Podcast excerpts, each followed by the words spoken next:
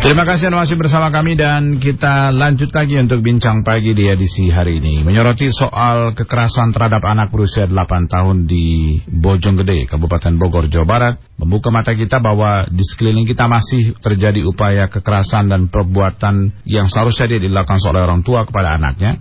Ini terjadi kepada anak berusia 8 tahun di Bojonggede, kemudian diikat di dalam rumah oleh tersangka R yang saat ini sudah diamankan di Polres Depok. Kita akan menanyakan langsung ke Komisioner Komisi Perlindungan Anak Daerah soal penanganan kasus ini dan pendampingan terhadap kasus ini. Saya sudah bersama dengan Ibu Heni Rustiani. Bu Heni, selamat pagi Bu Heni. Selamat pagi Pak. Terima kasih Bu Heni sudah bersama kami Bu Heni di kesempatan kali ini. Kemarin kabarnya KPAD sempat melakukan kunjungan juga menyambangi kediaman adik korban ini atau anak berusia 8 tahun ini di Bojonggede Bogor. Kondisinya sejauh ini bagaimana Bu Heni? Kondisi saat kami mengunjungi ke sana memang sangat memprihatinkan ya. Di samping trauma yang sangat mendalam, raut wajahnya itu ketakutan, juga terdapat banyak luka, terutama di tangan kirinya itu luka melepuh itu sangat besar gitu. E, katanya bekas disetrika, kemudian di kepalanya juga ada luka, di badannya penuh Pak luka-luka di punggung. Hmm. Jadi sangat-sangat mengkhawatirkan sekali. Artinya bahwa luka-luka yang berada di tubuh sang anak memang berasal dari kekerasan fisik yang dilakukan ayah tirinya, si R ini, Bu? Iya, betul, Pak. Jadi dari keterangan ibunya itu selesai disiksa karena ayah tirinya itu merasa kesal gitu. Entah karena apa tidak dijelaskan uh, kesalnya karena apa, tetapi disiram dengan air panas katanya, kemudian mm-hmm. disetrika juga gitu. Oke, okay. ini agak berbeda ceritanya ya kalau kita lihat di beberapa referensi media yang kita miliki dan uh, liputan kami bahwa sebenarnya R ini memang kesal terhadap uh, anak berusia 8 tahun ini atau anak tirinya karena anak kandung jadi anak bawaan dia disiram air panas oleh si R ini sehingga yeah. dia melakukan perbuatan kejam juga atau menyakiti juga terhadap anak bawaan istrinya ini sebenarnya. Apakah memang kasusnya begitu ya Bu? Iya, mungkin uh, ada pembalasan juga dari ayahnya uh, dengan juga menyiram air panas gitu dan hmm. juga menyetrika gitu Pak. Jadi memang uh, ayahnya ini dikenal dengan apa ya temperamen sangat-sangat uh, emosional dan dan kasar gitu ya. Hmm. Jadi uh, tega menyiksa anaknya itu. Oh, itu itu keterangan yang didapat dari istri pelaku atau masyarakat sekitar juga menyatakan hal yang sama Bu Eni? Masyarakat sekitar juga karena memang empat bulan yang lalu ya sudah sempat damai dan ternyata terjadi lagi gitu. Jadi sebenarnya masih dalam pantauan masyarakat gitu. Hmm, Tetapi gitu ketika 2019 itu dilabrak juga oleh masyarakat, kemudian si pelaku ini Pak RR ini bersedia untuk berubah, kemudian uh, ya mungkin uh, fokus masyarakat juga uh, agak berkurang ya. Setelah itu mhm. mungkin membaik, membaik. Setelah itu terjadi lagi, terjadi lagi sampai kemarin itu ketahuan diikat gitu kaki dan hmm. tangannya dan itu sangat-sangat kencang ya ikatannya itu. Kabarnya diikatnya tidak menggunakan tali tapi menggunakan kabel ya? Iya, kabel tis itu. Ya, sangat itu. kencang lagi. Sangat itu. kencang. Oke, yang terjadi begitu. Nah, kan tentu penanganan kasus atau penelusuran kasus ini butuh pendampingan dari KPAD sebenarnya Bu. Betul, nah betul, ini betul. dalam upaya melakukan pendampingan apa saja yang akan menjadi concern dan fokus dari KPAD selama memang kasus ini diusut dan saat ini memang tersangka sudah berada di rutan Polres Depok. Ya, kami kan juga bekerja sama dengan semua perangkat perlindungan anak yang lainnya ya Pak ya. Hmm. Kita semua siap backup gitu. Ada yang di bagian penanganan gitu dan dan kami di pengawasan itu selalu mendampingi dan mengawasi jalannya penanganan tersebut gitu Pak.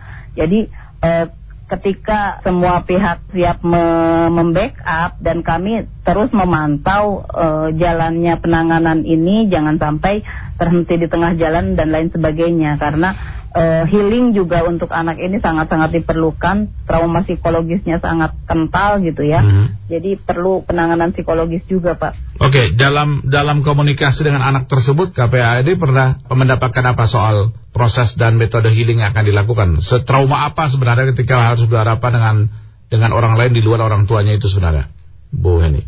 Pada saat rekan kami ya Pak ya yang uh mhm. -huh. berkesempatan ke sana di kan Desa Raga Jaya itu ya, uh -huh.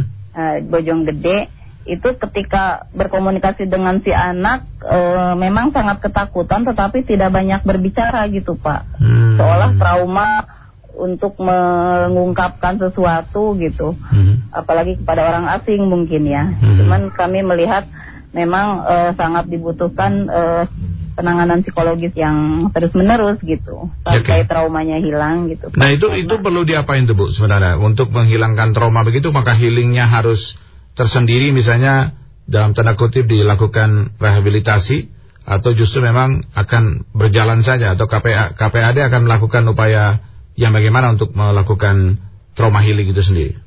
Iya, kami mungkin uh, akan uh, apa ya berkomunikasi lagi gitu dengan si anak gitu. Jadi uh, karena ada ada apa ya psikolog yang khusus gitu Pak ya yang mengajak uh, komunikasi kemudian menyembuhkan tetapi kami biasanya melakukan uh, tahap awal asesmen dulu gitu hmm. sejauh mana sejauh mana anak ini trauma uh, karena kemarin sangat ramai Pak kemarin ketika mengunjungi rekan kami mengunjungi ke sana itu sangat crowded ya sangat ramai gitu -hmm. dan saya pribadi juga Insya Allah hari Jumat ini -hmm. akan melihat ke sana gitu Pak untuk anak ini memang e, kalau bisa dipisahkan dari lingkungan yang tempat dia mengalami kekerasan tersebut. Bu, artinya di apa ya di di direlokasi dulu dalam beberapa ya, waktu ya. untuk bisa menghilangkan ya. traumanya gitu ya Bu? Ya, diambil dulu Pak. Walaupun si ayah tirinya itu sudah di sudah hmm. mendekam lah gitu ya. Hmm.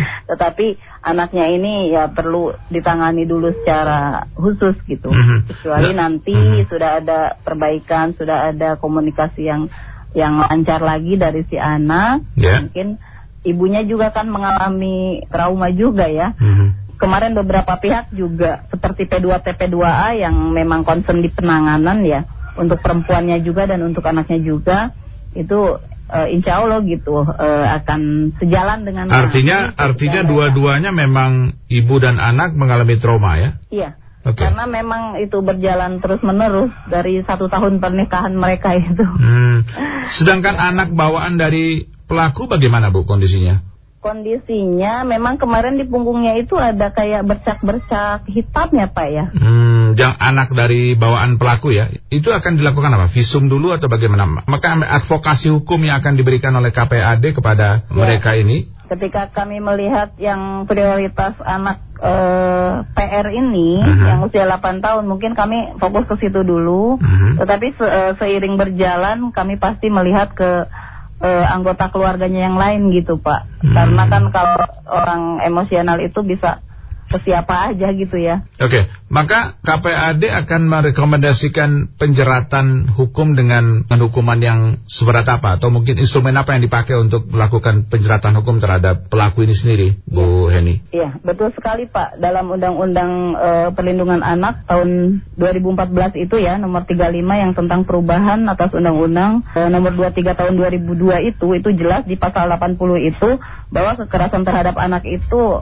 bisa dijerat dengan dengan 15 tahun penjara, Pak. Dan atau denda 15 miliar. Oh, Jadi, bisa 15 tahun ya, bukan 5 tahun ya? 15 tahun. 15 tahun ya. Kalau di Undang-Undang Perlindungan Anak. Mm -hmm. Tetapi juga bisa terjerat uh, pasal berlapis, Pak, mm -hmm. di Undang-Undang Nomor 23 tahun 2004 itu yang tentang penghapusan kekerasan dalam rumah tangga hmm. karena tersangka ini kan menindas juga sang istri gitu ya. Hmm sebab bukan hanya ke anaknya saja gitu tapi istrinya juga kena itu juga dapat dijerat juga oleh pasal 44 itu. Oke okay, tapi ini kejadian yang terjadi berulang-ulang dalam kurun waktu satu tahun ini kan gitu ya. Dan, ya, war ya. dan warga juga udah tahu itu sebenarnya kan? Iya betul.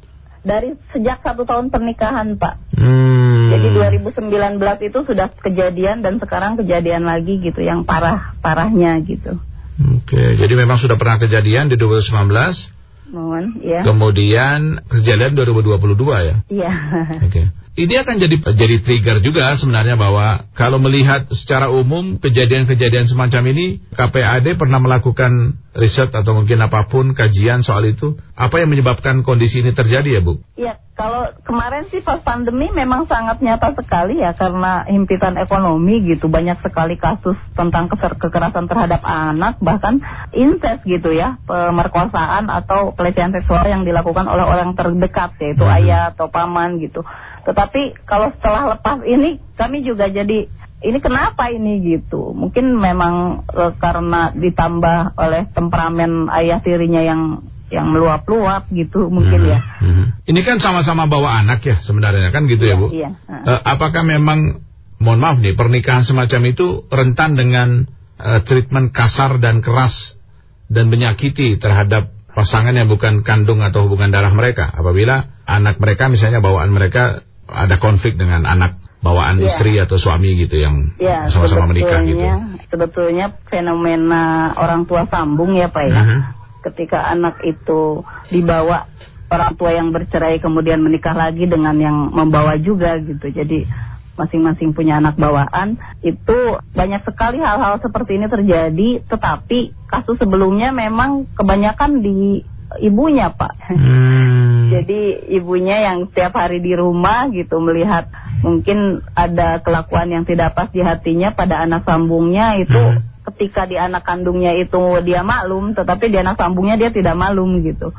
Selama ini memang kami melihat di ibunya gitu ya. Terus itu itu kenapa? karena memang apakah memang kita perlu perhatian khusus terhadap kasus-kasus begitu? Karena misalnya ketika orang akan menikah lagi kan gitu ya, ya. maka ada kasus begitu dan kita tahu bahwa kondisinya apa memang harus ada advokasi KPAD bersama misalnya kantor urusan agama dan lain-lain sehingga nggak jadi terjadian kayak gini bu? Iya betul pak, memang itu harus harus kita lakukan ya karena banyak sekali kejadian yang terulang seperti itu gitu ketika ada anak sambung harusnya mereka masing-masing siap gitu ya pak ya hmm. jadi kalau nggak siap ya kenapa harus melangsungkan maksudnya lebih jauh gitu ke jenjang yeah. pernikahan menjalin uh, jadi dua keluarga yang disatukan gitu. Tetapi kalau kalau benar-benar sudah siap ya memang butuh Pak butuh advokasi juga itu. Mm-hmm.